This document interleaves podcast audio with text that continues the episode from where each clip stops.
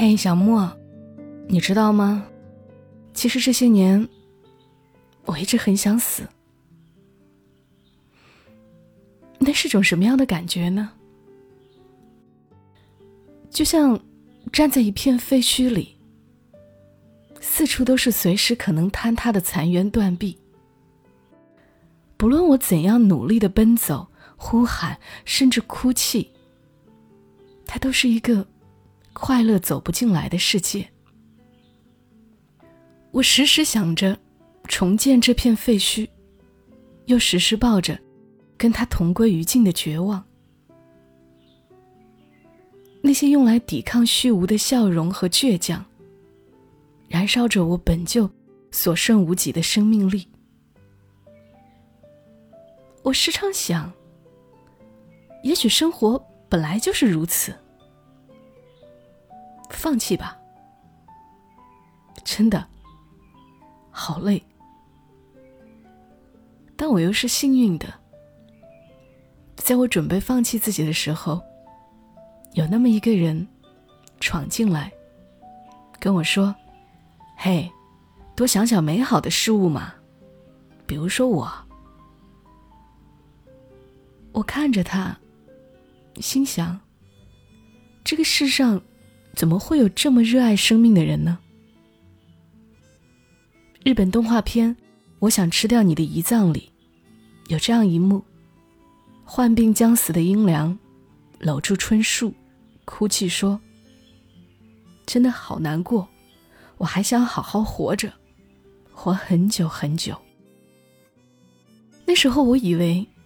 英良眷恋的，是一个让他对尘世充满期待的男孩子。是他给予的抵抗病痛和冷漠的快乐，是他递出去的带着温度的爱情。可是这个世上，怎么可能存在这样强大而令人震撼的生命力，能激发一个一心求死的人的能量呢？我不信。可我却偷偷抱着期望。我坐在自己的虚无中，破破烂烂，凄凄惶惶，带着令人生畏的过去和毫无着落的未来，幻想有人将自己的生命之光照进这片废墟。但每一次尝试，都无法自控的用力过猛，盲目而焦灼，最终免不了。以头破血流收场，直到现实让我清醒。这个世上，谁能拯救谁呢？可是有一天，生命中真的就出现了这样一个人。他闯进了这片废墟，带着温暖的自信、幽默和包容。对这里的一切，他既不惊诧，也没有刻意视而不见。他不指责我的残破，也不劝我接受事实。他站在废墟里，舒适而自在，满脸含笑的告诉我：“没关系的，你会好的，未来还有很多美好的事物在等着你哦。”我就像一个跌跌撞撞的孩子，被他牵引着走过这片废墟。走出这片虚无，重新认识眼前的世界。原来，音乐不只传达忧伤，更能表达快乐。人类的吼嗓不只可以制造嘶吼、怒骂，它更能表达关怀、喜悦和爱。原来，食物不只是为了给我们提供热量，它还有妈妈的味道、家乡的味道。更有世界的味道。心怀食物的美好，是驱动生命的一种本能。原来，我可以做任何我喜欢的事情，即使在他人看来是一种自私。我们更需要的是尊重自己的本心。如果自我觉醒算作一种叛逆，那我们一辈子都要当个叛逆期的少年。原来生命不只是用来体验苦难和伤心，它更应该毫无愧疚的追求享受舒适和快乐。我想，这个世上怎么会有像他这样热爱生命的人呢？可以为了自己喜欢的事情，投注百分百的热忱和精力，也能在获得掌声和鲜花时，毫不犹豫的转身跃进另一个全新的陌生世界。可以无视世俗的条条框框，在质疑和偏见中坚守自己的世界，却并没有走向偏见和极端的悬崖。可以经受住打击和责难，却没有失去为细小的美好而落泪的柔软。他朝我敞开的这个世界，稳固而坚定，自洽而温暖。不知道从什么时候开始，我发现自己改变了很多的执念，开始重新相信自己，开始重新接纳这个世界，开始对过往的一切如释重负。这可能是我生命中从来没有过的轻松、快乐和自信。那一刻。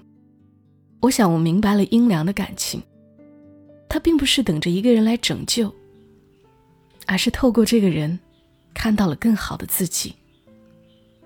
是，我想成为你，我想成为能认同别人的人，能被别人认同的人。我想能够成为爱别人的人，能被别人爱的人。我想成为像你这般耀眼的存在。即使有一天，这个人离开了你的世界，但他留下了一个崭新的你。这个你，会带着他的一部分，一起活下去。也许这部分是快乐，是明朗，是温柔，甚至是怯懦。但你从这些地方，获得了独自面对生活的勇气和能力，以及希望。就像狐狸。对即将远行的小王子说：“你看到那边的麦田没有？我不吃面包，麦子对我来说一点用也没有。我对麦田无动于衷，而这真使人扫兴。但是，你有着金黄色的头发，那么一旦你驯服了我，这就会十分美妙。麦子。”是金黄色的，它就会使我想起你，而且，我甚至会喜欢那风吹麦浪的声音。我想，我就是那只被驯服的小狐狸，因为它获得了感受麦田美好的能力。从前，我是一个对未来没有期望的人，破破烂烂，凄凄惶惶，带着令人生畏的过去。和毫无着落的未来，随时准备同自己的虚无同归于尽。但是认识你以后，我想好好活着，活很久，很久。我想穿过二零一七年的夏天，对着同桌的你笑一笑。从昏昏欲睡的课堂中走出来，走过沙沙作响的树林。走过窗外斑驳的阳光，走过你的少年和童年，径直走到那个襁褓中刚出生的婴孩面前，说：“谢谢你今天的出生，谢谢你未来这么认真努力的生活，谢谢你很多年后出现在我面前，谢谢你告诉我一切都很好。”真的，很谢谢你，祝你生日快乐，我永远的艺术家。